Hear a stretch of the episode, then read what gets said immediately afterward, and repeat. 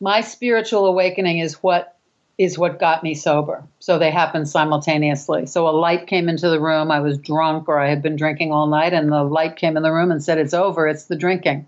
And from that moment, I was propelled into another whole thing. So they were simultaneous. That was Dr. Jane Galloway, and this is the SHAIR Podcast. It's time for the SHAIR Recovery Podcast, where we bring you amazing life changing success stories from addicts and alcoholics all over the world who share their inspiring journey in recovery. And now, here's your host, Oh. Hey, everybody, welcome to another episode of the SHAIR Podcast. And today we have Dr. Jane Galloway joining us on the show. And Jane is the author of The Gateways The Wisdom of 12 Step Spirituality. Now, in this episode, we take a few different twists and turns as far as the interview format goes, because there's a lot of topics to touch on, especially when it comes to spirituality. There's so many avenues for connecting with your higher power. And for many of us, we were raised to believe that there was only one spiritual path to connect us with our higher power, whether that be through religion or whether it be through some sort of spiritual practice. And Jane's purpose for writing the book is to springboard from the completion of the 12 steps in whatever 12 step fellowship you're a part of, and then enhancing your understanding of the 11th step. It's a fascinating interview. We had a lot of fun doing it. So let's dive into Dr. Jane's story. But first, if you have not yet rated and reviewed the SHAIR Podcast, please, one of the best ways to help support the show is to go to iTunes, leave us a five star rating and a review, and that helps catapult us up the ratings on iTunes, which will make it easier for more and more people to find the SHAIR Podcast. Now, in the past, many of you have asked, hey, oh, how can I help support the show? Well, I'm going to keep it simple for you. The first way is by donating via PayPal or Bitcoin. And of course, I want to thank all of our listeners who have been generously donating every month to the SHAIR Podcast. Make no mistake about it, you guys are making a huge difference. But again, we can always use more. And now you can even send us donations using Bitcoin.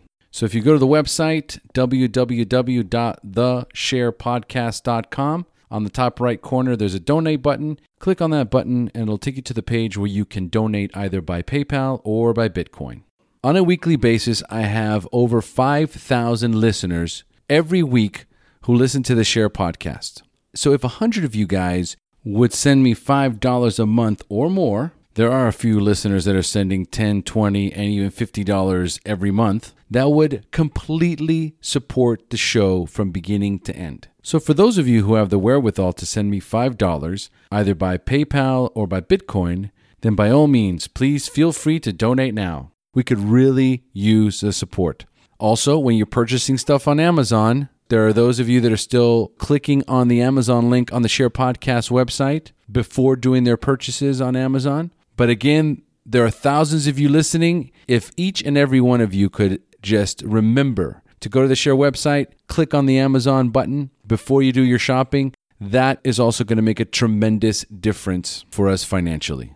So I haven't been one to emphasize it in the past, right? But now we've got a solid listener base. I know you guys love the show. I know you guys get a lot out of it. There are those of you, just like in the meetings, that are newcomers. The money's tight. Keep listening. The show will always be for free. The SHAIR Podcast private accountability group will always be for free. But for those of you who can, kick in a couple of bucks. Help us out here. And not to forget the SHAIR Podcast private accountability group. Again, it's growing like crazy. Guys, go to the SHAIR Podcast, www.thesharepodcast.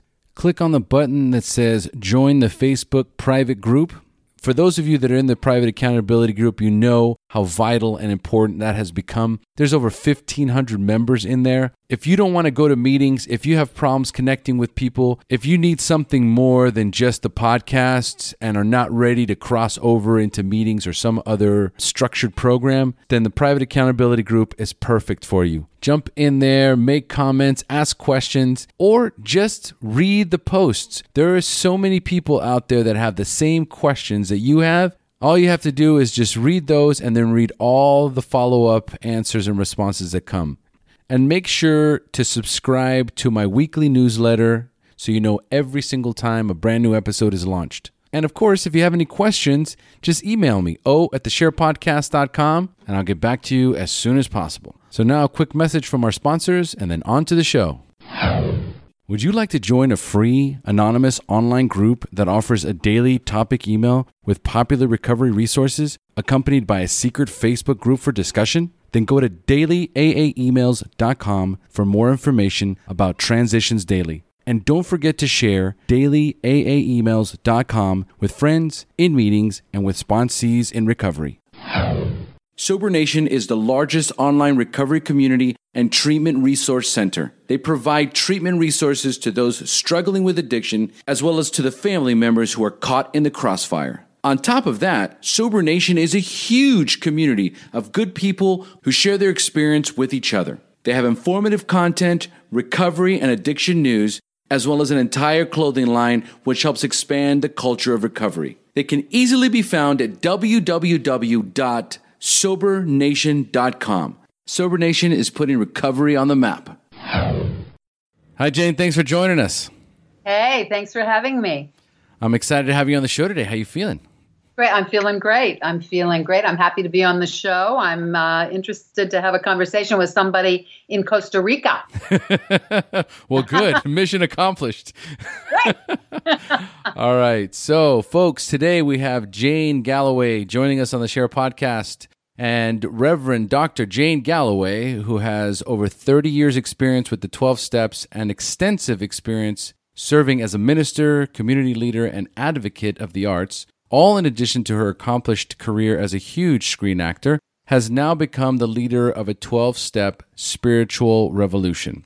Her book, The Gateways The Wisdom of 12 Step Spirituality, is a powerful collection of spiritual practices and rituals designed to augment the transformative work begun in recovery. Jane's understanding of the 12 steps is a spiritual path, along with her commitment to serving all who seek recovery through the steps who are ready to reap the full spiritual, mental, emotional, and physical benefits of recovery. Did I get that about right? Yeah, fantastic. okay, cool. You just made that up, right? totally. It just came. Yeah. Look at how well we're connected here. Right.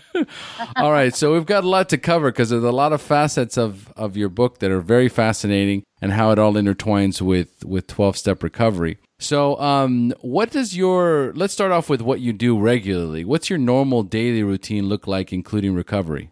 Well, now I have been working on publicity for my book and working with various community efforts in California where I live.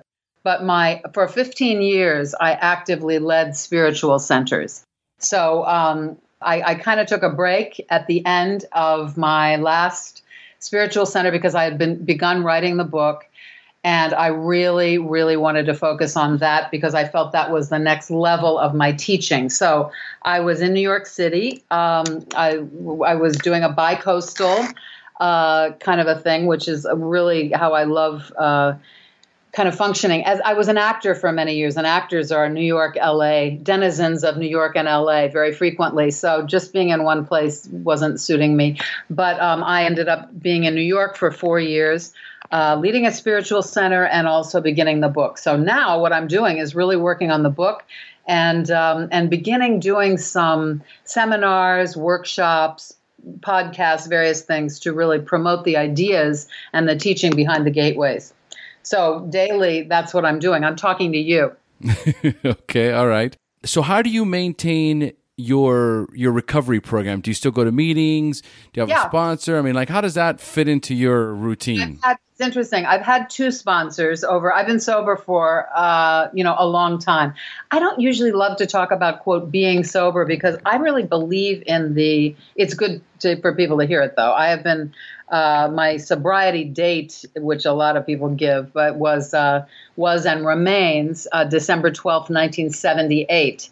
So that's before a lot of people were born. Uh, you can do the math, but but I really I do believe in the anonymity idea, not in terms of like I don't want anybody to know I'm sober because that's you know a huge part of who I am, but because the reason people miss that a lot. The the real anonymity thing has to do with uh, humility.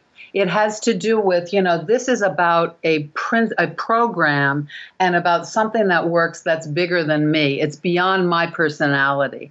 And if i start saying oh yeah i mean i've been sober and doing all this stuff and then i drink or use i jeopardize the validity or the you know the possible life changing power of the program in someone's life. It's not about me. So um, so I try to walk that line of the anonymity thing. And so if you notice on my PR, it says I've I've lived and worked the 12 steps for over three decades. I've really had to clarify that a lot of times uh, with people who are writing different different things because it's not really about because it, it's funny. I don't know. I know you have dealt with a million people who are in recovery, so it's so funny because people say, "Oh, well, I've been sober for the." Oh, good for you. No, not good for me. I mean, it's so condescending and weird the way people even right. Oh, good for you. Well, let's see. I would have totally died if I hadn't had this miraculous transformation, which actually led me into this whole other dimension of my life. So it's not good for me. I didn't get sober because I was a good moral little. I get. I crawled into my first AA meeting, um, and so I, I, you know it's not good for me. It's it has been good for me, but it wasn't you know that kind of thing. So just yeah, so in answer to this, I've had two sponsors over these many, many years um, who, whom I adored. And my first sponsor, Sheila, worked through all of the steps with me, and we were very close for about 15 years. Sheila, sadly, uh, stopped stopped really relating to the program, and it really broke my heart because uh, I watched her I watched a terrible example of what happens to people when they uh, don't treat certain elements of their illness. And she was diabetic. She was she was really having terrible uh, emotional problems and depression. And uh, Sheila ended up dying, um, not a great death. Okay, so I had that example. Did she relapse? You know, I don't even know if she relapsed. I mean, what she did was, uh, so I she her in in terms of her thinking, they say the relapse begins before you pick up the drink or drug. Yes, she definitely did, but I don't know. She moved back to New York from California, ended up doing many many shock treatments. She was having real trouble with her diabetes, with her pancreas. So it, it, really is kind of a moot point whether she actually took a drink or a drug. I know she was on antidepressants and whatever they were doing. I mean, her insulin was off, all these things were off. And I don't really know the answer to that. Her thinking certainly became she became very hostile to the 12 step program and this thing that had given her such a wonderful life. But you know, as we, I, anybody who knows the big book knows that Ebby, who was Bill Wilson's uh, Eskimo, as we call it, or, you know, first sponsor, et cetera, I, I think Ebby finally did die sober, but he, you know, he relapsed. So, right, um, right. so people reach a hand out to us and uh, it's a miracle and many times they don't you know end up staying sober but uh, then I had a wonderful sponsor in Long Beach, California, for tw- over 20 years, and she ended, and she died, and she died sober, and she died. You know, it was a it was really a fantastic relationship. Um, and actually, I had a wonderful long lunch the other day with another one of her sponsees, who was kind of a sister, uh, you know, in that regard. Although she has many fewer years of sobriety than I do, so you know, so now I'm at a point where First of all, I have a couple feelings about this. One thing is I've been sober longer than most people I know. And so, the if you want what we have and are willing to go to any lengths to get it, uh, I don't want what a lot of people have. However, I do talk to people with what I consider to be really good, solid uh, sobriety frequently and uh, don't ever take it for granted that I uh, that I need to remember the ism of my of my addictive uh, experience. And the second thing is, I think there has grown up sort of a fundamentalism within the twelve step programs. The cult of sponsorship and sort of my sponsor, my grand sponsor. No person is our higher power. And uh, I was fortunate enough to attend uh, Cypress College in Southern California to receive my alcohol and drug credentialing, uh, my alcohol and drug education credentialing um, certification program and really learned from fantastic people the physiological effects of alcohol and drugs, the counseling the family of addicted persons, many different aspects of, of addiction. And the head of that department Dr. Lucinda Alibrandi was a real iconoclast, and she was she had been sober many many years, way longer than I had. And she said, "Listen, all this stuff is folklore. All this stuff about your how you have to do this. It's like it's like a you don't step on a crack, you break your mother's back kind of kind of thing. If you don't have a sponsor, if you're not on this step, she said it's all excuse me, but BS. She said it is. She said read the original literature, and in it you will see what they actually say, and none of this is in there."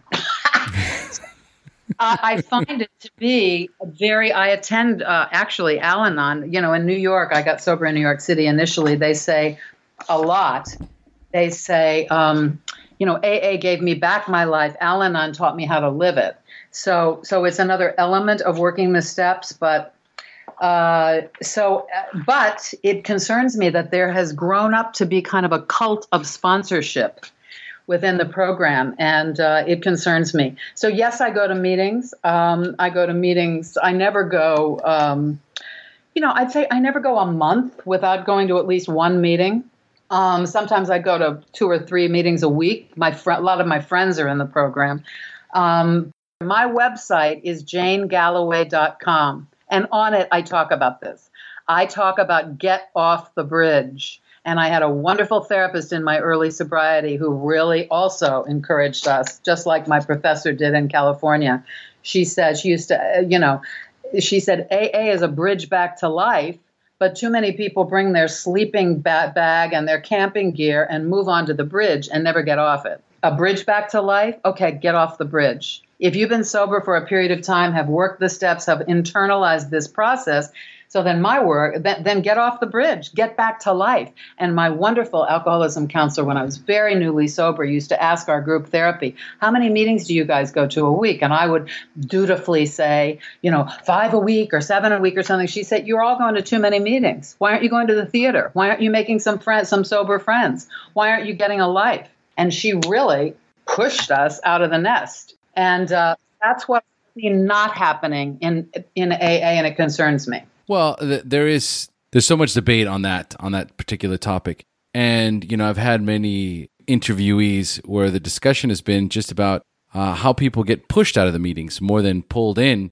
just by the rigidity of of the Amen. fellowship yeah. and what they're again it's all conceptualized it's almost it's almost like the bible or like religion there's interpretations when you become too rigid in your belief system you know that's when that's when the ego actually starts to take more of a role in in your decision making than actually being what it's supposed to be or what the intention is is a service oriented right. uh, fellowship. I mean, the 12th step, that's what it's all about getting to the 12th step yep. and giving back what was freely given. Yep, yep. Listen, the, I, there's um even here there's the cult of the sponsorship and uh, my sponsor and my grand sponsor and yeah, that's been a turnoff to to certain people. I, I you know I'm very open minded when it comes to the flexibility of choosing of your own choice and how you know to you know leave you know take what you want leave the rest kind of a thing.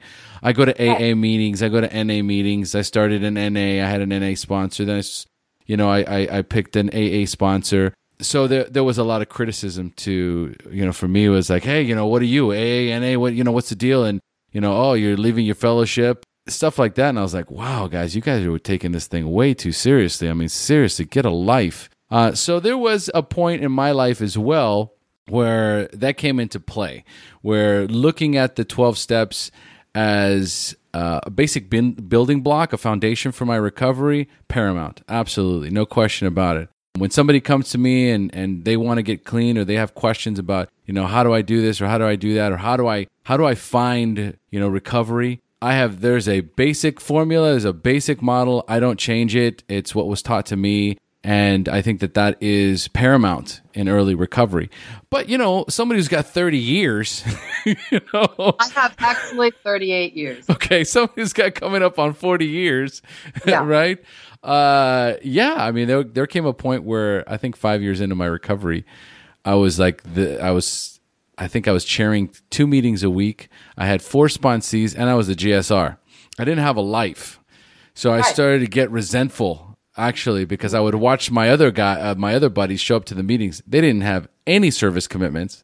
And I remember going, "Why am I taking on everything because nobody else wants to step up?" Well, I can get see that that ends up to be a whole kind of thinking too, though. Who it doesn't have anything to do with them. I think I would stop the question at why am I taking on everything and what am I avoiding? It's not about them. Yeah, yeah, yeah, it's true. Whether they do it or don't do it, we get into these kind of like petty things. Look, if you are sober, if you think about a recovery program, if you have cancer and you are diagnosed, you go in for chemotherapy, you go in for radiation, you do a lot of treatment, a lot of holistic stuff, and they say, five years later, you are cancer free. Do you continue five years after that and 10 years after that to go back and take the same chemotherapy? No, it'll kill you. Right. So the thing is, to get a wellness perspective, we don't have the developmental steps uh, figured out yet. So that's part of what I'm trying to do in my book. But it's not about the other people. I mean, excuse me, but I mean, I'm just saying, who cares? The point is, what am I doing? And we need to move forward. Otherwise, we're picking that scab. And the other thing is, it's not then a wellness program. If somebody stands in the podium and barks at you, ah, just remember, you're just a sick alcoholic. That's not a recovery program. If I'm 38 years into something and I'm still a sick something, something's wrong. That's not a recovery program. That's illness maintenance. That makes a lot of sense. That makes a lot of sense. And uh, yeah, you're right. You're right. It shouldn't be about anybody else. It should be about me and my program, and it stops there. And if it's something that I want to continue doing, great. And if it's not, then I need to make a decision to to make changes in my life. It's as simple as that. Now, did you feel, because I have, it's really interesting in terms of writing the book, I have felt sort of like of this feeling of like, I don't want to be the lady who disses AA and they say, well, she stopped going to me, started talking about this stuff, and at 45 years she drank and got crazy. I don't want to be that lady. There are all these cautionary tales, right, in the program that scare us. Right. Well, I don't. So, in other words, I had to face that. Like, I, I had to be willing to step out and say what my therapist said to me 25 years ago. You're not. You're going to too many meetings, and receive the wrath of people. You know, coming back at me in a way. So that's where I saw the fact that I had like a fear-based relationship to AA too. Like, Right. do I have this or don't I? And is it what? It, like, do I have this relationship with my higher power or don't I? because the 12th step says having had a spiritual awakening as the result of these steps is very clear and it's in the past perfect tense having had a relationship so that means now we move out from here we're not telling you to go back to stage one recovery we're telling you exactly what you said earlier it's about service Well, I think it's all a matter of perspective. This is a perspective that that you have and you know, you've written a book based on your experience, which is a great thing to segue into. Yeah. Which is the book and where it came about because it sounds like a lot of, you know, what your studies have done or or where you, you know, where you ultimately landed to start writing this book is because you saw a different way of recovering, correct? I'll, I'll tell you, the reason I actually finally sat down to write the book was one of my congregants in New York City said, Look, you can teach so many things, but what we want to know is what works for you. And I said, Oh, well, that's easy. It's the 12 steps plus all of these other interspiritual body, mind, spirit tools I've applied over the years at each level, developmental level. And she said, Write that. We need that. So honestly, that's why I wrote it.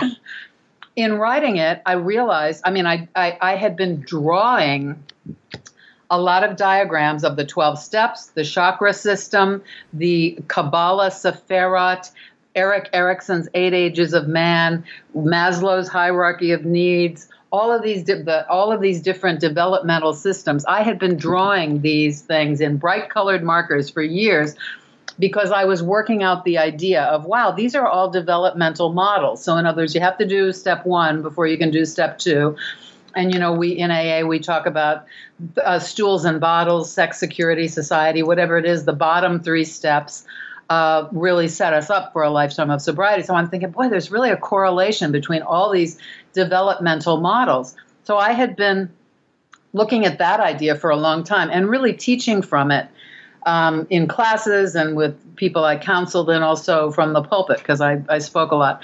I'm like every Sunday, but, um, but I was teaching it, but I, I wasn't putting it into a whole system. I would say, yeah, you know, these are all developmental systems. And I was so interested in learning then because I went to seminary after I had a long and very fruitful career as an actor, but um, I, I was kind of, you know, for many reasons, it was time for me to evolve onward. I was really wanting to get into some more, some deeper work, and I ended up going to graduate school, which was fantastic. So I earned a, both a master's and a doctorate from Claremont School of Theology. And I'll tell you, I learned a lot there. And, and a lot of it helped put this in perspective. I did a paper on uh, William James, the 12 Steps, and the Mind Cure movement toward a 20, 20th century pluralistic religious movement. I was really trying to work all this stuff out because I knew, I think a lot of us in the 12 step programs really want to say, wow, I wish everybody could get these. I mean, these are such great steps and they're really wide open to help you grow. Um, Right. Just kind of trying to explore it as a as a spiritual path, explore it as a religious path. So I was doing a lot of work on this. I was looking at at the Jesus teachings from the Nag Hammadi scrolls, um, which are very different than from what ended up making it in the Bible. And we studied those at Claremont and um, really looking at wisdom texts and seeing how, wow, these are really, these 12 steps really open you up to a whole deeper teaching and then looking sort of sort of sociologically at it. So there, you know, I have some of the chapters are a spiritual hunger, a country spir- spirals into addiction. I talk about the situation post World War II. Um, in the country when a lot of addicts were really born. Um, then God in the 12 steps, 12 steps as wisdom text, Jesus and the 12 steps, community and the 12 steps, and understanding the 12 steps as spiritual practice. So that's like the whole beginning of the book, and it's really kind of the contextualizing of like seeing the 12 steps from a lot of different angles and and I had been drawing these things forever. So the book is beautiful. You could eat this book. It's so pretty. and that's where I get into gateway essences because people said, "Okay, show us how you practiced this." So the whole second half of the book is the gateways. And those are I call it a bento box of of mind body spirit tools. So it's it's in two halves. There's the there's the what the theological version of it well the beginning it's not theological it's really as i said so it's sociological and it talks about different views of god there's a whole section where i show the different paths to god islam christianity shinto buddhism and you know there are many paths to god yogananda who i studied for many years said used to say pick a path any path and go deeper and so a lot of people think you can only go get into the steps through Christianity. Uh, that's not accurate, you know. So so I get into a lot of interspiritual possibilities. It's not really theological. It's really, I'm just saying, look, I see that all of these are in some way related to how the steps work. I see them as a wisdom path.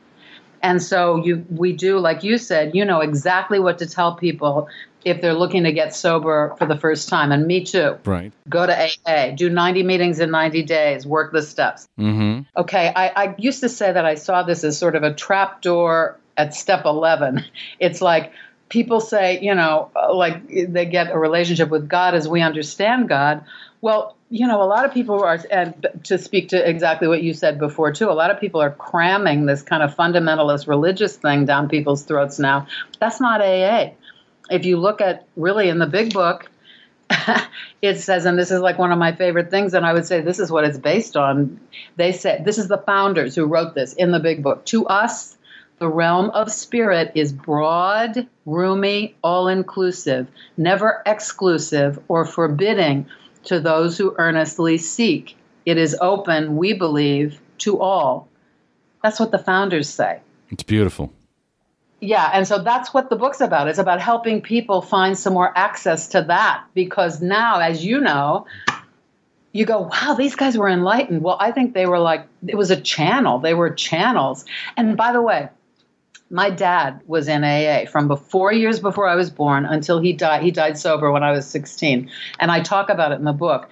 He I loved AA. My father taught, I mean, he spoke all over the country. He was very charismatic and stuff. And, and he loved AA. He taught me all about kind of the basics. He sent me um, psycho-cybernetics when I was 11 years old. And I'm trying to Sigmund Freud and his at his apartment. My parents were divorced. I mean, I was tuned tuned into this stuff really early. I never thought AA was going to be my thing, but I loved AA. So I I really watched it transform my dad. And and so I am a big I love AA. I just I don't love fundamentalism. Right. I got I see where you're at. Now the book itself, how yeah. digestible is it for someone so digestible. At, at, going back to the fact you could eat it, as I said, but I think it's very digestible. I mean, you can get it on Amazon. You're kind of far, far away, or I would send you one. But I think you should get one. It's beautiful and it's so easy to digest. The second half is really about practices. And the first half, see, one of the things that's happened since the book came out on September 27th is that a lot of people are interested in the practices in the second half, but not in the underpinning of how I see these things as part of the whole 12 step experience. And so, what I'm trying to do is say the second half is just a bunch of spiritual practices, and sure, you can use them, but I don't care about them out of the context of how they support the 12 steps. Got it. So it leads into the second half of the book. The beginning yeah. is the different avenues of spirituality uh, that you've delved into. You've gone further. Kind of set, yeah, kind of setting up the thing. It's kind of like saying what happened post World War II. All these guys came back from the military, and uh, you know, suddenly women, and people. It, there's a whole sociological thing about how people ended up isolated from the extended family, and mothers' little helpers were a big part of convincing women they wanted to stay in their houses by themselves and you know, the, you know, they started taking uh, pills, and men were drinking three martini lunches, and there was a whole setup. So I talk a, kind of about the sociology of it, and the first part of your book could be considered almost uh, a religious class or a spiritual, not religious, not religious. Uh, I, I want to stay away from that term. What would you what would you classify it as? Spiritual enlightenment? In graduate, in kind of you know academia, they talk about two. They talk about theory and praxis. P R A X I S. All these big words, but so praxis means how do you make the thing work practically. So I would say the first half of my book is theory, and the second is praxis. You know, um, and so the first step gives you a lot of ways of. I, I the one, somebody who's a big fan of my book has about a thousand uh, markers, you know, little red, blue, yellow markers on the side. She said, This is a book you go back to and back to. Somebody else who reviewed it actually said, Wow, this is like Louise Hay's, You Can Heal Your Life. This is a book you want to carry around and you'll go back to for your whole year. Yeah, so the first half is um, you know it's really uh, yeah it's a setup for the second half and the second half you can you can practice. Can i read you just an intro that i did a note to my dad? Of course I grew up in a sea of conversations about alcohol, but where no one drank, with people whose lives had all been impacted by the negative effects of the drug. My dad was an AA, an active, charismatic, excited member who spoke to early conventions and worked with others from two years before my birth until his death from smoking when I was 16. My maternal grandmother was a lifetime member of the Women's Christian Temperance Union and her family had endured tragedy in Ireland for generations because of alcohol. I watched my dad change from a newly sober person with anger issues into a spiritual seeker, someone who won the top award for sales in his international company, stood on his head every day, introduced me to metaphysics, astrology, Dale Carnegie's How to Win Friends and Influence People the complete works of Sigmund Freud and The Prophet by Khalil Gibran, all before I was 16. I saw sobriety work. I had no clue I would end up hitting my own bottom and becoming a 12 step person. But once I figured it out, my role model for a sober life was my dad. And he was a movie star to me. One of the last things he shared with me before he left the planet was his understanding about God. We were in Colorado on vacation, and he showed me a book by Emmett Fox and, and the Little Red Book of AA and The Prophet by Khalil Gibran. one month later, he had a heart attack. And even though he had been advised not to do his yoga in the hospital, he insisted. And probably that headstand was not a great idea. But really, what a way to go. Eddie Galloway, I love you. You gave me life and you showed me a way to live it. I hope this book pays the gift forward and makes you proud wherever you are doing headstands these days. Love Janie. Oh man, that's absolutely beautiful. Absolutely beautiful. So that's that's really the that's the reason I wrote it. That's who I wrote it. I mean, that's it. So I'm Yeah. Kind of paying it forward for people because he showed me options that I don't hear a lot of people talking about in terms of the spiritual path that's available. Emmett Fox is is uh, is one of the first books that uh, my sponsor introduced me to outside the fellowship, uh, and so there is there is definitely so many different paths to spirituality. And I think it's also very important not to be rigid about anything. That the, Yeah. the world is such this vast, open opportunity for learning and growing. Um, and if you close yourself off, then you miss opportunities to grow as a human being and uh, as a spiritual being as well. Yeah, I agree. I agree. You know, don't. Here's the thing. Well, like when my in back in the olden days when my dad was getting sober and stuff. I mean, they none of those guys and women. There were a few women, but they were so grateful to die sober. Frankly, I mean, he was sober almost 20 years, but but that was a long time in those days.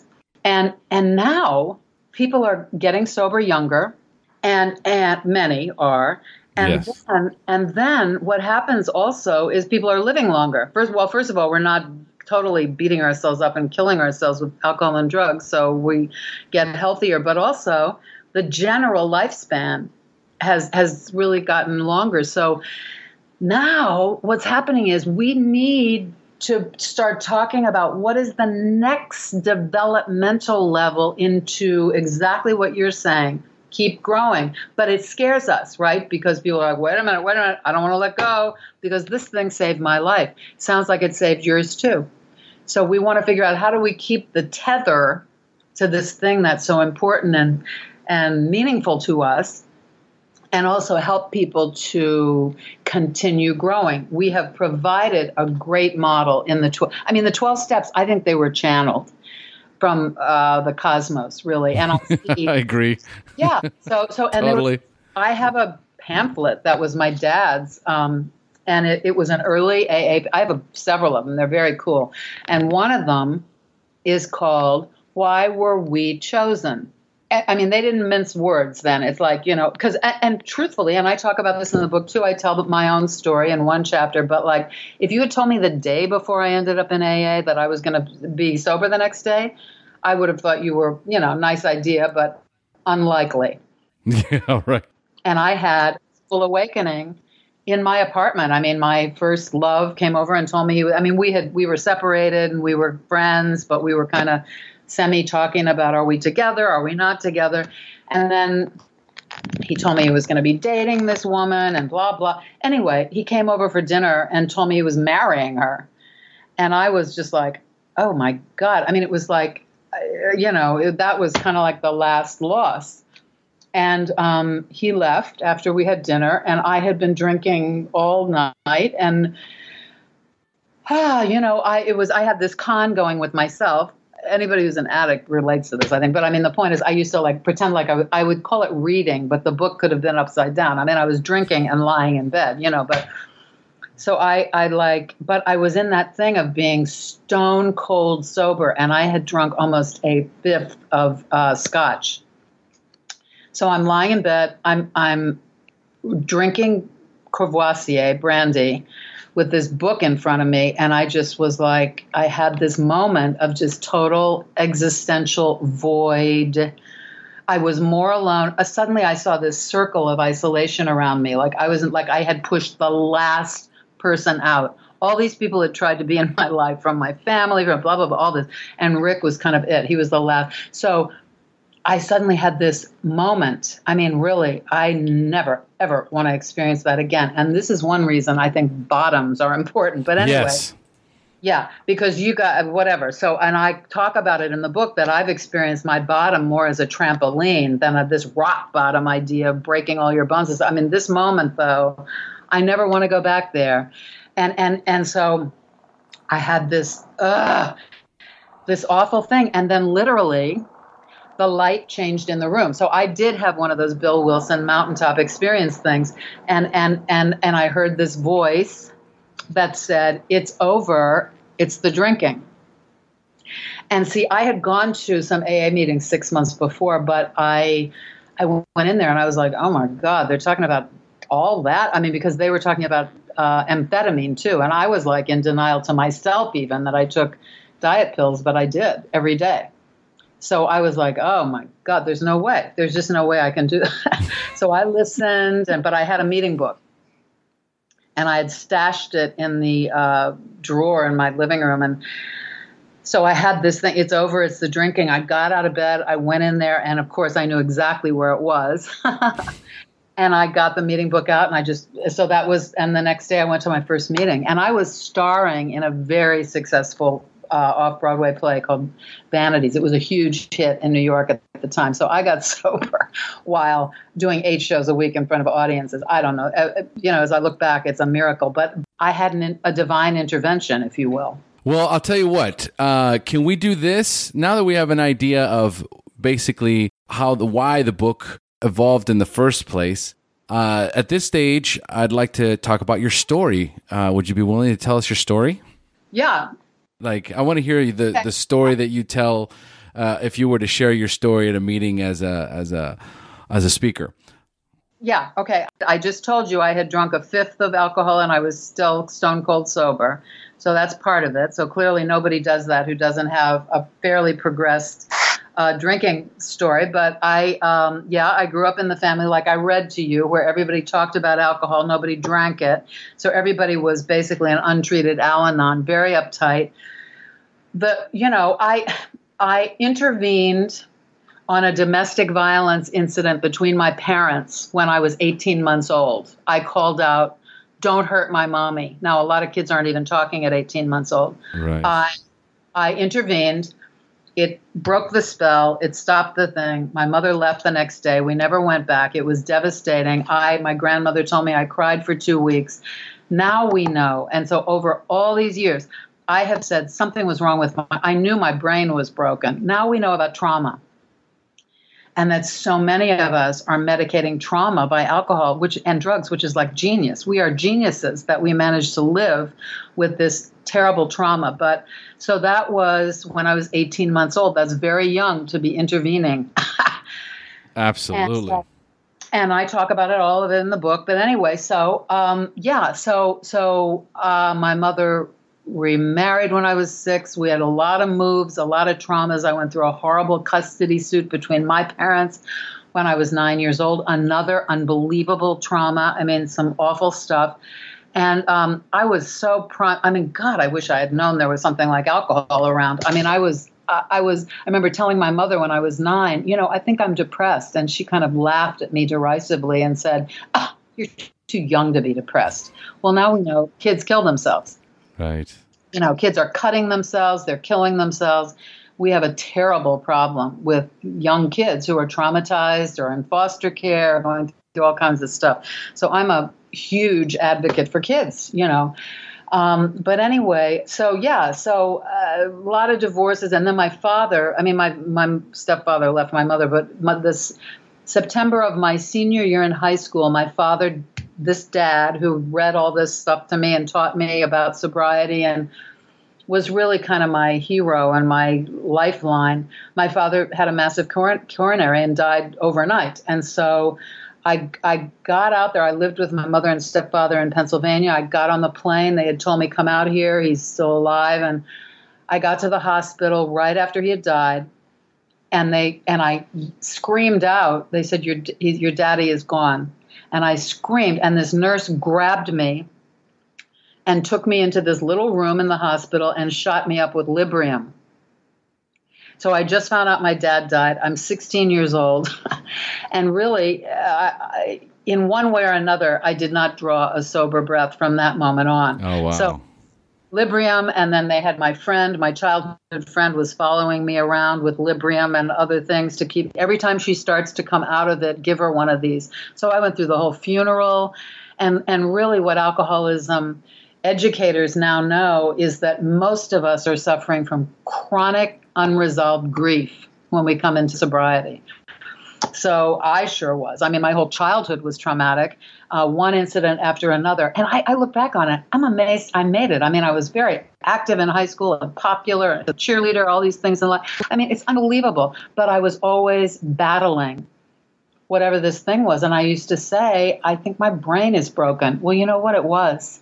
I've, I've done a lot of great treatments since then, somatic experiencing, various techniques, and that's another conversation. But anyway, I started, I went to college, and um, that was in the late 60s and almost 1970. And I, you know, I was a terrible drinker. My very first time I drank, I blacked out. I ended up throwing up all over my roommate's fur coat and at his fraternity, whatever. I mean, it was just awful. So my thing was to try to take drugs. I wanted out. You know, I wanted out. Here I'm grieving. My father's dead. My stepfather's leaving my mother. My life's falling apart. And I'm trying to fake it through my freshman year in college. So I learned about a lot of different drugs. I moved to New York to be an actress. And honestly, now I don't think this is like a normal way to think, but when, so this is where my alcoholic thing came in. I was, we were in our first apartment, my roommate and I, and she went out of our apartment in New York City. She went out and she, and we had smoked some dope, which made me always so paranoid. It was like, why was I smoking this stuff? I hate it. But you know, anyway, so she comes running back in and she said, Oh my God, I just saw somebody killed. And I was like, What?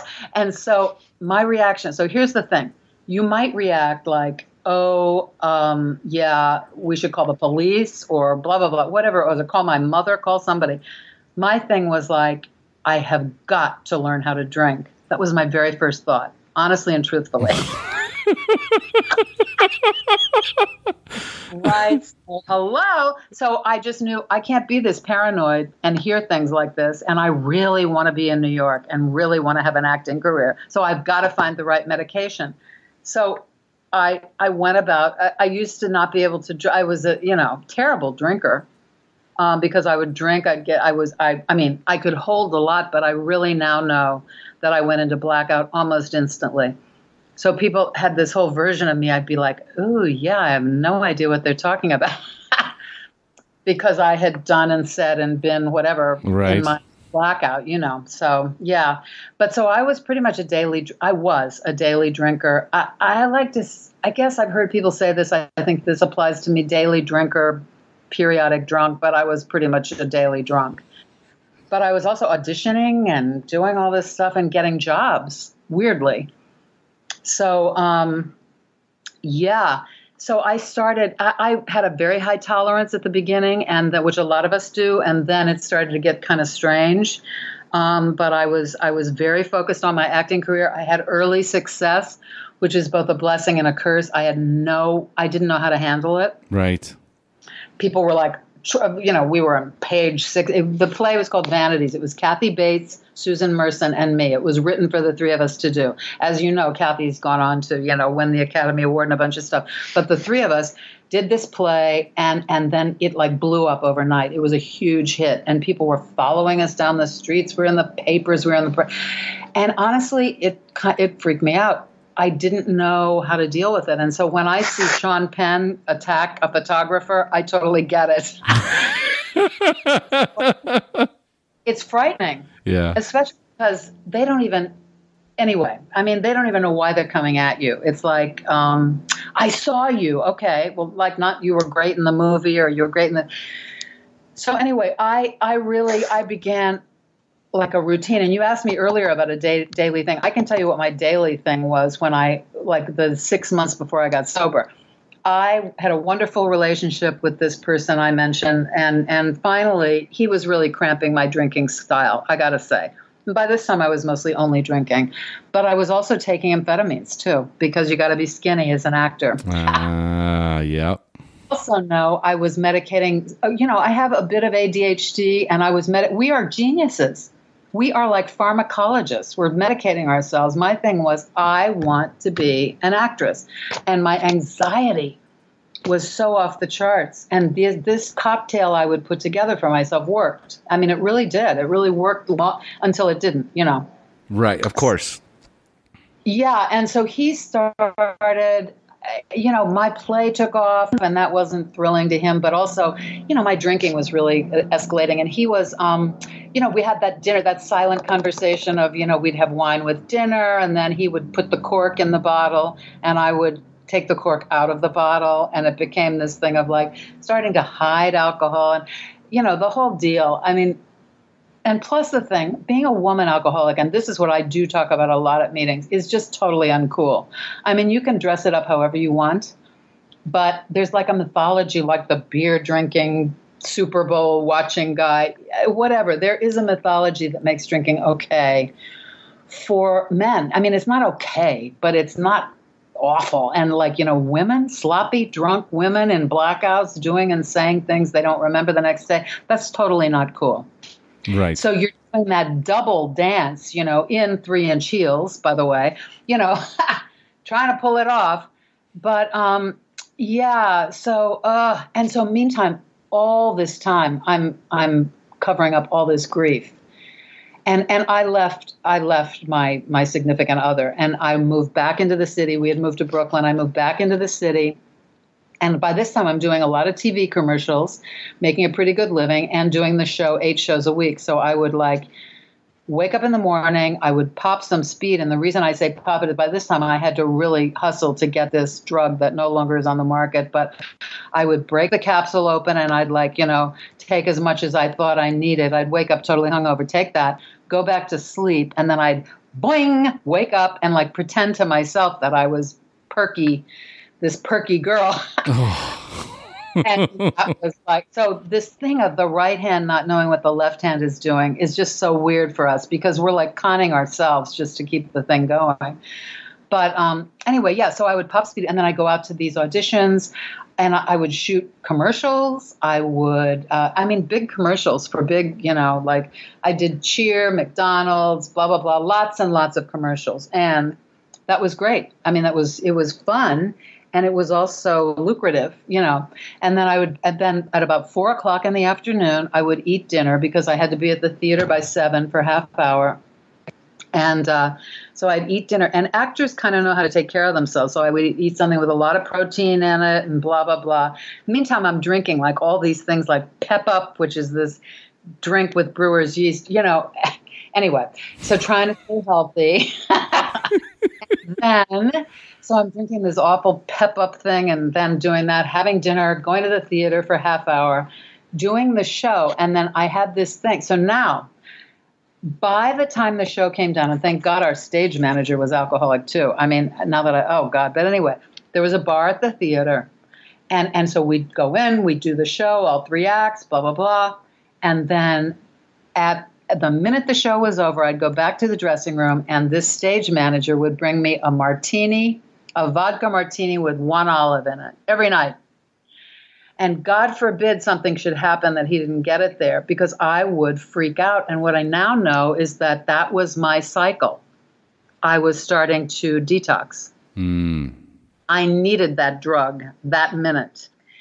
I needed the alcohol. And then we would walk, but we again we dressed it all up and you know, and we would I would walk from the theater to the theater bar where a lot of Broadway actors and everybody hung out with my martini in my hand, and then I'd drink and uh, go home about 3 a.m.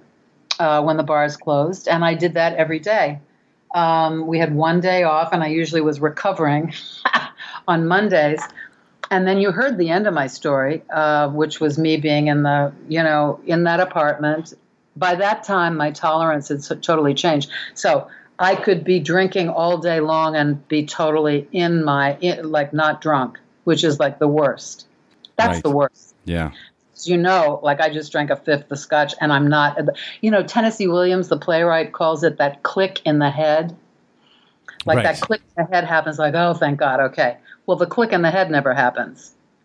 So you're like, oh my God, you know what? So that I could do that. Or, and this was equally bizarre and frightening. I could have like two sips of of wine or something. I mean, I drank vodka toward the end, but um, wine too. And I could have like two sips of wine, and I would be literally staggering down the street. So now I know that I've done all this studying and learning about the physiological effects. I mean, that's when you know your your progression is really happening. The physical progression is happening. Right so now, it was go ahead. Predict- my best friend was no longer predictable. Right, right. Now there was a part in your story, uh, or in the beginning when we started talking, where you said that LSD saved your life. Yeah. Okay. What? What? Tell us that. You know, what was that all about? Well, I was in college and LSD was being used. Uh, you know, my boyfriend in college was um, introduced. I mean, he's a jazz musician and very successful one to this day, and a great friend.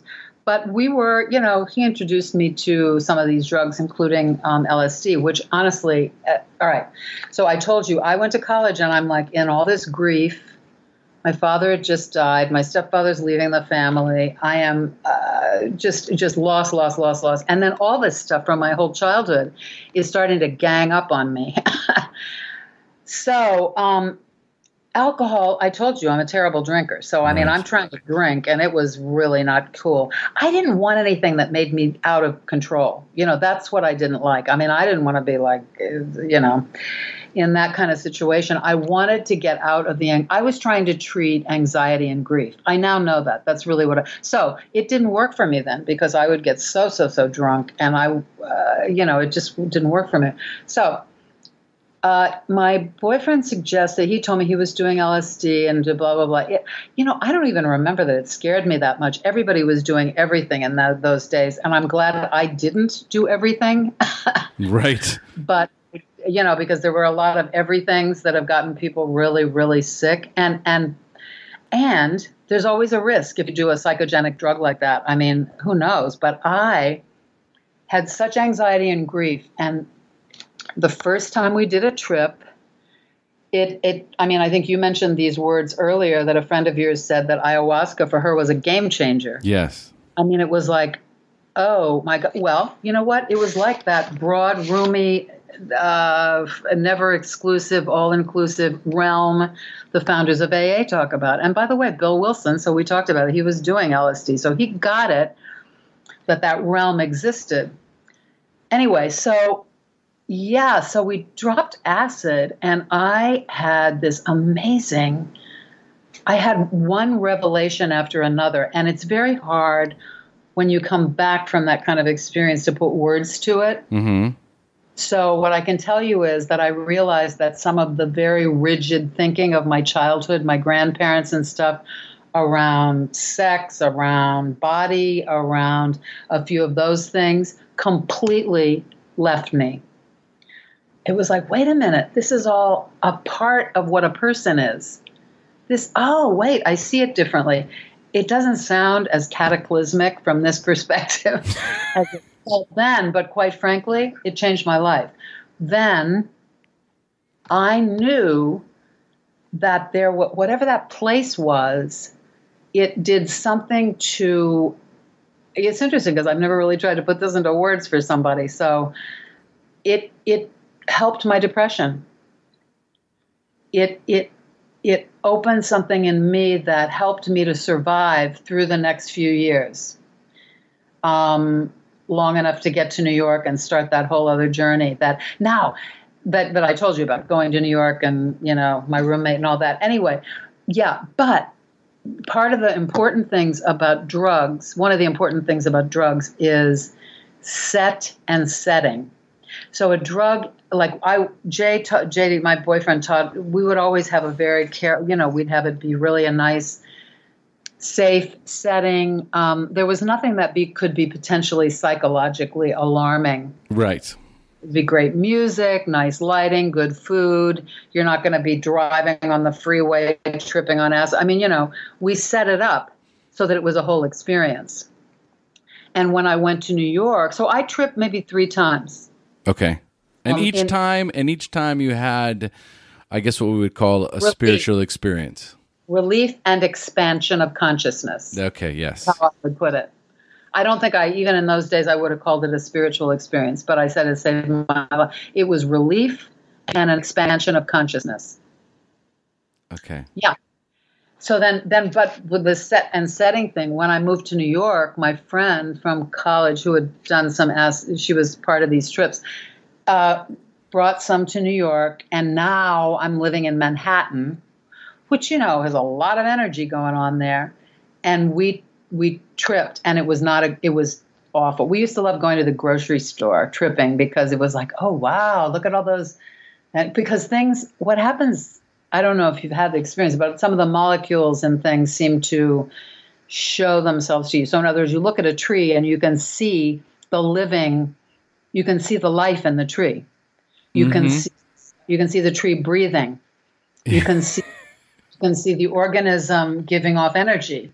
You can so, and even in so-called inanimate objects, we now know from quantum physics that everything has um, you know everything resonates i mean you can talk to your computer and say please you know stay healthy or whatever i mean you can talk to things and it changes the molecules and the wonderful um S. Emoto, or what is the man's name who did the wonderful work on water? That if you would put water in a bottle and say a beautiful word, then they could look at the molecules and the crystals of that water and they would be different based on the vibration you gave it. And that's wonderful work. So you could see all that. So it was a very friendly world and filled with life and um, uh, everything was really alive and alive in a good way. I mean, I do remember one incident where somehow I ended up in a situation with some of my colleagues in the theater department, and we, I don't know what happened. There was a visiting professor, and I was tripping. And so they said, Jane, join us in the red carpet. The red carpet was the snack bar. And I was thinking, like, oh no. But I didn't really know how to get out of it. So I went with them and I'm being very quiet and I'm sitting with this visiting professor and two other actors. And I remember sitting there, like the red carpet was exactly this brown booths and red carpet. So I'm looking around this place and it was like, wow, all these colors and all these things were just, you know, like, so I, there's like a little lull in the conversation, and I said, wow, you know, I never noticed how colorful the red carpet was. and there you're off. And the guy, well, the guy sitting next to me, Michael, I, I can't remember his last name, but anyway, he, he said, Be cool, Jane, be cool. so it was obvious I was seeing something the rest of them weren't. But that was a very relaxing place to be in that realm where things were colorful and moving and you really see the dynamic universe. That's the quantum field, I think. So the expansion, right? The the what yeah. you were talking about earlier, your um expansion consciousness and relief then I you know that is something that that is that is truly interesting because I think that there there's a lot of answers that lie outside of us that we that we can only connect with under certain conditions. Um, but of course, you know, you have to be very careful.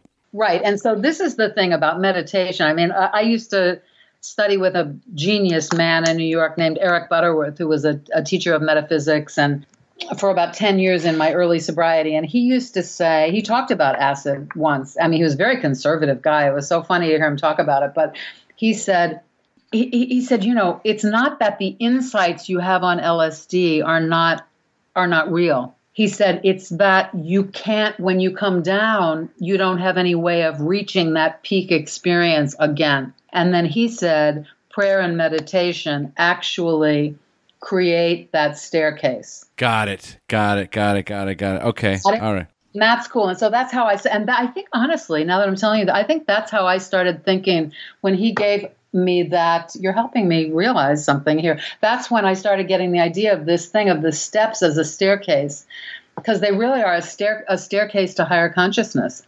Yes, absolutely. Uh, I think that that is, and, and it's one of the reasons why I've I've always said, and many of us have always said, you know, anyone and everyone can benefit from the twelve steps. It's not right. just it's not just alcoholics and addicts. part, right. So, see, that's the part. And I say in the beginning, okay, like I get it. You can't have a spiritual awakening for anybody else after like years of trying. I, I get it. And also, I'm not sure. I, we all, any of us who are tuned into this, are trying to let people know this, right? And so this book I've written is is for people recovering from anything, really. I would have to say, but here's the deal. I wonder, and I'd be interested in your take on this too. I wonder, we have to go through some rigorous stuff to really benefit from the steps. We have to go through the ego reduction, the turning our will and our lives over the care of God as we understand God, blah, blah. And then we have to go inside, making a searching and fearless inventory, sharing that with another person, then turning that over, then making amends. I don't know if people who don't have the imperative of like chronic addiction would go that distance. What do you think? Mm, I hadn't thought about that. That's a great point.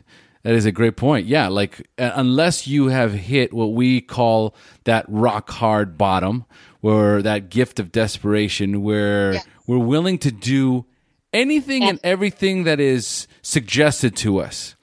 Yes. If the if the if the hit isn't hard enough, or if the loss isn't big enough, then maybe we're not as willing to to be as fearless uh, yeah. you know and and as as as introspective as some of us who you know so I remember at you know when I first came in I had lost my wife I lost my business you know I, I had I was in really bad shape so it wasn't as though I was clinging on to very much you know my right. ego was crushed so mm-hmm. so I was willing. So yeah, that that's an interesting point. I'd never even thought about that.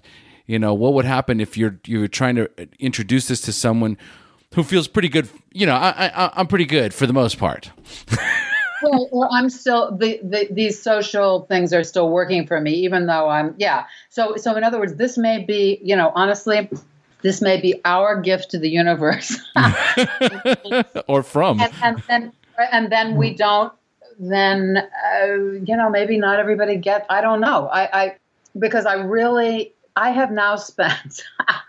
the last uh, six months trying to explain this work to people. You understand it better than anyone I've spoken to. I'm just going to tell you right now. You, it's a pleasure to talk to you. Oh, thank you. so, so I want to tell you that that I really, really appreciate that. That you really get it. But trying to explain this work to someone is extremely, extremely difficult.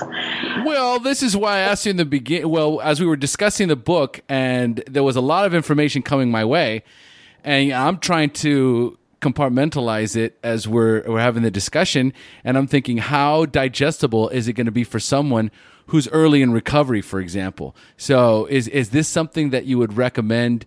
to someone in early in sobriety, or is it something more yeah, like see, part of the part of the thing that I spent so much time doing, and that's why I'm going to send you a copy and we'll talk again. Awesome, beautiful. I I I went through a lot of um, effort and spent a lot of money making it visually very easy to access. So, what a friend of mine who looked at it, she said, Wow, you unpack a lot of complicated ideas, but you make it very accessible. Great. So the formatting and the illustrations and the whole way it's presented is designed to make it something you pick up and go, wow, I can get that. Now, honestly, I think it's a lot of information. And what my next thing is to figure out is how do I put together a seminar for people based on kind of a core journey through this thing. Okay so they can access the work right. because I don't want them to go, wow, it's great. Because yes, the thing is, I think new, I think I would have been very receptive to this early on, but I, I'm not saying this is not a replacement for anything. I think the basic thing for early recovery is the big book and the Correct. 12 and 12 mm-hmm. and the 12 and 12 in meetings and somebody you can talk to, a sponsor, somebody who's you know, not authoritarian, but who's helping you walk the walk and doing the steps, you know, going, doing the very basic re- recommended things 90 meetings in 90 days. However, in my first 90 days, I was reading books on Zen healing, books on this, books on that, because I, I was going through all this big cathartic stuff. I mean, I got really, really sick. I spoke on my 90 days and I don't know. Uh, honestly, I still don't know how I did this, but I spoke on my 90 days and I, sm- and I smoked three quarters of a pack of Marlboros in, an hour and a half meeting. I have no clue how I did that. However, I may have loaned two, but beyond that, I was like, so I left the meeting and I was so sick. And I, um, I had a terrible upper respiratory, uh, well, high fever. I mean, it just, it worked its way all the way through my body. And I talk about this in the book too. I, I, thought I was dying, and it was very. It went from the top to the bottom, and I was just weeping and sobbing and saying goodbye to my eh, my partner and goodbye to my father and goodbye to. I mean, it was like it was all this grief was coming out.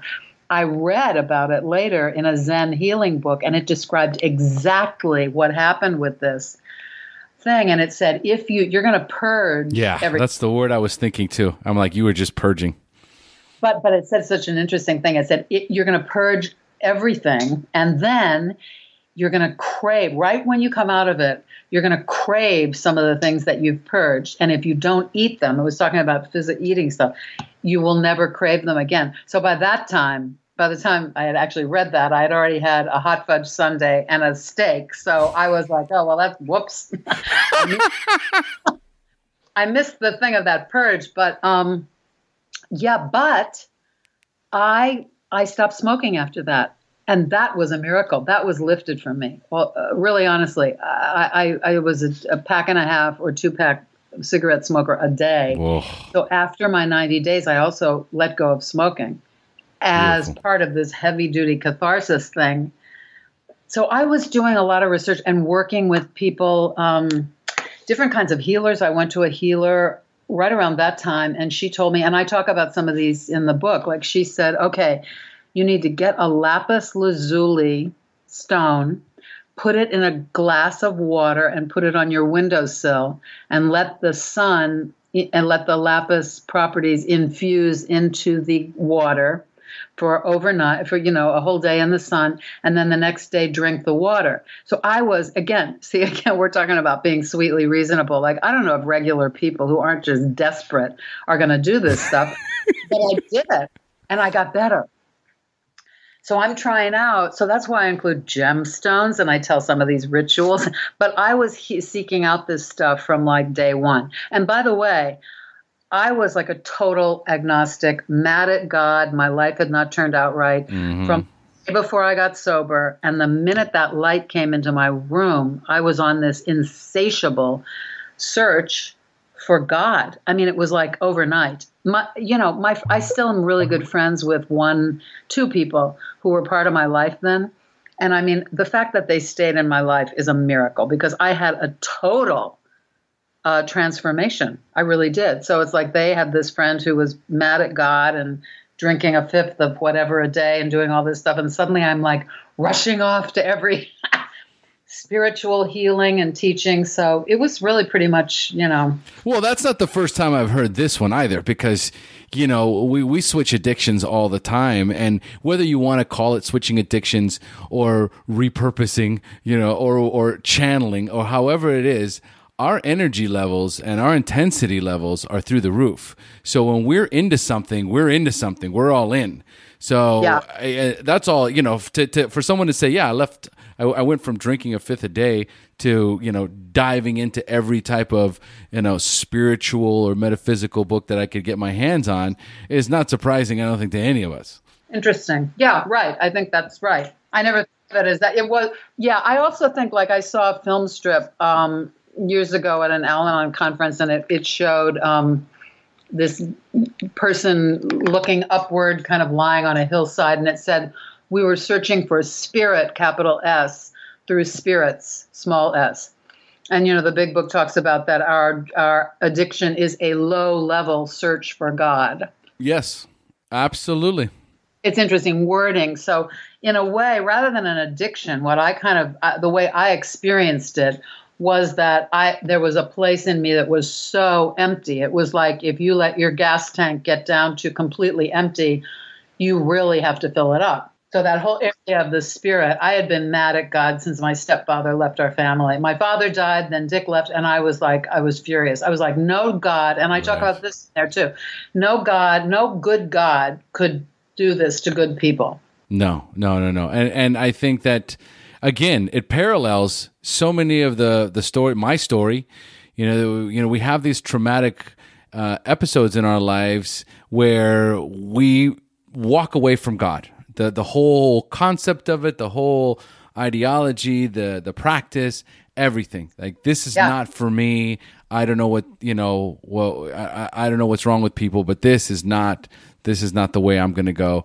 Um, and then you come into you know you, you you hit your rock bottom, and there's only one way. There's only I mean, as far as I'm concerned, there's only one way, and that is to seek that spiritual connection that we've been lacking or searching for our whole lives, regardless of the traumatic experience that we've had. Or because of it. True. Yeah, absolutely. Yeah. And so the rock bottom thing, I really see it like I see the bottom as a trampoline because I see like that I had that bam, that that bright light experience. And the next day I had been bounded into a whole new life. So I didn't spend much time down at the rock bottom. Uh, it's a semantic thing, but I think it's also a way of looking at it. I really see it as a place of tremendous fertility, you know, the bottom. Mm-hmm. When you plant something, the roots mm. have to go down and you know break through the ground you never see one thing above the ground so i think the bottom for me was like a total that was a place of fertility right right. Well again it, you know as we're as we're discussing this it's all a matter of perspective. And yeah. however you view the world around you there's there's a book the one by chuck c a new pair of glasses. Yeah which i love. Yeah we all do. Oh, it's, a, it's a great book especially yeah. in early recovery because we all need a new pair of glasses there's a clarity that comes once you surrender once once you purge yourself or let go of the alcohol and the drugs you walk away from that. Then there's this whole new realm and this whole new all these new opportunities and you can go in any direction that you want. And that's the beautiful thing about life yeah. out of like you said it's a springboard. Like i hit rock bottom and i planted this new seed and now i'm emerging as this as this as this new and improved version of myself and the decision comes which way do I go? Because there's so many ways that I can take. So you know, for me, it was like I just it yeah, right. And I think that we are like the way I describe it is a little different that it's not I stopped making decisions. I followed what was pulling me. Mm. And what was pulling me was a very so I wasn't anymore in the driver's seat. And when I went, I went to this meeting. I tell about this in the book too. It was like um, I went to a noon meeting at a place called the Mustard Seed, and meantime, I'm all dressed up, trying to, you know, and I was like two I was 2 days sober. Somebody had suggested that meeting to me at my first meeting the day before. So I went to the noon meeting and I'm sitting in back and I'm like drink I'm just totally absorbing everything these people are saying. And and toward the end of the meeting, the person leading the meeting, this man said, "Young lady, would you like to share something?" So meantime, how insane are we? So the idea goes through my mind. Oh, oh right. He must think I'm like here doing an article for the New York Times or something. Uh, no, honey, you're here. But anyway, so I thought, you know, I'm going to give him, I'm going to be polite and go up and, you know, so I was nervous, of course. And then I went to the front of this little room and I said, "My name's Jane, and I'm an alcoholic." For the first time, I didn't. Even, I did not plan to say that, but I said it, and my whole life flashed before my eyes. This is for real. This is for real. It really happens. I work with people in hospice, and I know that they go through that experience frequently. We frequently, when people are transitioning to the next level without a body. But I had that experience and it couldn't have taken more than 30 seconds. But honestly and truthfully my whole whole life everything flashed before my eyes. And i forever after that i have said you know i had the same it was weird but i had the same social security number the same every name all that stuff but i had evolved into another dimension. So it really wasn't like me pursuing something. It was like i had died and in one in one incarnate i had gone into a different incarnation. I think it's that deep and the point is i didn't direct anything. I did what i was told. I was that broken. So i wasn't see again that self-will run riot thing i dropped it totally after i got sober. And that maybe i don't know if that's a difference between men and women or whatever it is but i was so sweetly reasonable. I was I was beaten. I, I was really beaten. So I followed directions. I did the steps. I did the steps because of such inner pain. These were all pain relief for me. The are a miracle. It's it's a beautiful thing that happens, especially in in early recovery when these things start to happen. These uh, light bulb moments, these spiritual awakenings start to happen, and they're it comes through that absolute surrender you know when when you know the self will run riot and we recognize that and you completely surrender to something greater than you what what however you chose to embrace that yeah. that's when it started to happen. Well yeah it started to happen instantly though. I think you know yeah i think the real moment is i, I agree with you is really made a decision and that's step 3 mm-hmm. the early thing is you know we we're beaten. Step two is you know come to believe something bigger than us is out there, but really the moment of, you know, really beginning, launching into this thing we're talking about is really made a decision. And that's where it's key. We do have to make that decision. You're absolutely right. made a decision to turn our will and our lives over to the care of God as we understand God. Yeah. And then the, yeah, and the miracles just start to happen. All right. So, Jane, we could do this for another two hours. Yeah. We've come. Let's start. Listen, I want to wind down though, but I, I have a few more things for you. Okay. So, uh, what I like to do is I like to close the show for the newcomers. So, I'm going to ask you five questions about your early recovery, and I want you to respond with inspiring answers you can share with our newcomers. Are you ready? Great. Let's do this. Okay. So, number one, what was keeping you from getting clean and staying clean when you first got introduced to recovery? Realizing that I needed to give up uh, amphetamine as well. That's really the truth. yeah. Okay. You were like, I'm ready to give him up the alcohol, but wait a minute. That's They're true. talking about this? No way. yeah. So that was before early recovery. That was my first three meetings. So you were still taking the amphetamines? No, no, no. I was I was drinking and taking amphetamine. I went to an AA meeting. I heard my story actually. The guy was an actor. He had like so many of my experiences, but he also did diet pills. I couldn't believe it. I'm like, "Oh, you're got to be kidding me." I don't. I was I was lying to myself about taking those, let alone these people. But I, yeah. So there. So that was not recovery. I didn't stop drinking, and I didn't. I tried one day, and I couldn't make it the whole day. So I went to three meetings, and then I, in the next six months, I had um, a lot of yets. I performed under the influence, which was nightmarish. Which know, I performed uh, on stage in a major production under the influence. I had some really awful experiences in the next six months, and then so so. What was keeping me from? Get, I mean, I I didn't want to get sober. Who who does? There you go. That's the answer.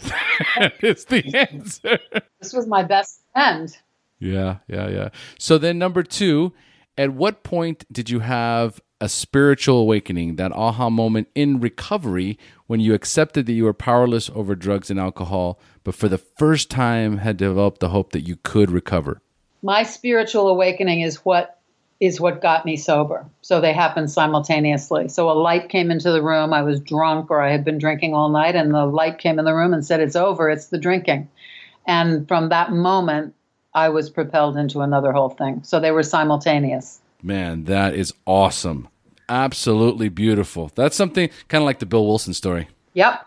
Exactly. Beautiful. All right. So, Jane, do you have a favorite book other than your own, of course? Power Through. I'm sick of my own book. No, I love my book. I love my book, but I've, I've never talked about a book so much in my life. So, um, you will love my book. But my favorite book is Emmett Fox's Power Through Constructive Thinking. Beautiful, beautiful. That's the first time that one's been uh, been recommended because it's the other Emmett Fox book, Sermon on the Mount. Sermon yeah, on Sermon the Mount. That's the one that's always. I suggest it. It's it's a bunch of Sermon on the Mount is in the the whole thing about the Beatitudes and stuff are in there. But you know, Emmett Fox used to speak in New York City every Sunday for years, and so these are all essays. They're all um, stuff that he said. They're great. And they talk about the seven day mental diet, about trying to switch your thoughts from positive to negative, negative to positive, and there are a lot of really great things in there. It's the basis, you know. And my dad gave it to me when I was a kid, but I, it's really still my favorite book. It's what I give every my newcomer, any but any newcomer person who actually is working with me in any way. I, I give them that book, along with the big book. I mean, I suggest they get their own big book, but I give them this one too.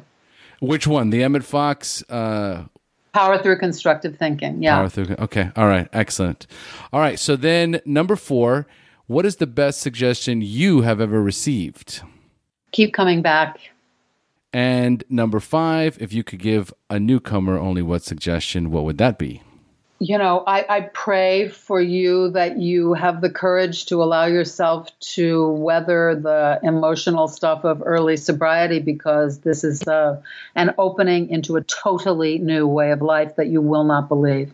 And so I just pray for you that you can get yourself through what feels like unbelievable hell and anguish. when all this stuff is coming up so you can get to that moment when suddenly you realize oh my god my life is totally different. So i just you know hope that you can i really pray that that you can hang in there. Beautiful. I love it. I love it. Wow jane thank you so much for joining us today Thank you so much. It's been a delight meeting you and talking to you about this. And I've had some really great realizations in the conversation. So you and me both, sister. All right. Thanks so much, Omar. It's wonderful. All right, all right. So, folks, we have now reached the end of our show. Thanks for joining us. And as we say here in Costa Rica, pura vida. Pura vida. Thank you for joining us on the SHAIR Recovery Podcast. To check out the show notes page on this interview or to thank our guests for sharing their story, go to www.theshairpodcast.com. While you're on the website, don't forget to sign up for our free newsletter to stay up to date on the latest news, podcasts, and interviews. Want to be one of our guests and share your story? Then go to our website and click on the Share Your Story button. We share our inspiring recovery stories every Tuesday, so subscribe to our show on iTunes or Stitcher Radio to get your free weekly download. We'll see you then. The opinions shared on this show reflect those of the individual speaker and not of any 12 step fellowship as a whole. And though we discuss 12 step recovery and the impact it had in our lives, we do not promote or endorse any 12 step anonymous program.